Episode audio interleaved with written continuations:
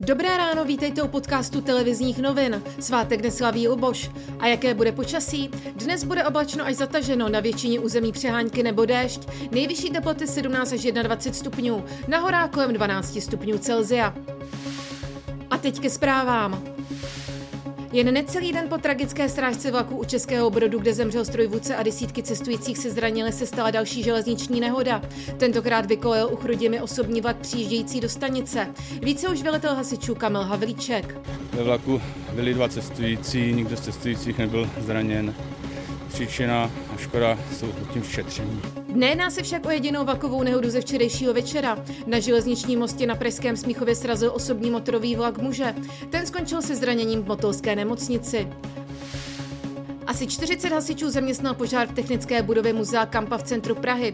Kouř bylo vidět ze širokého okolí. Požár zasáhl technickou místnost a spoděny se dostaly i do výstavní části. Zda korzácné obrazy trvale poškodil se nyní bude zjišťovat. Už teď se ale škody odhadují v desítkách milionů korun. Podle europoslanci Jiřího Pospíšila, který majetek muzea spravuje, měl požár způsobit zaměstnanec muzea při sváření. V České republice se opět počet nových případů onemocnění koronavirem znovu přehoupl přes stovku.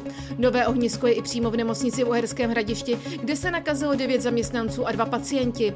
Vedení tam proto uzavřelo jednotku intenzivní péče.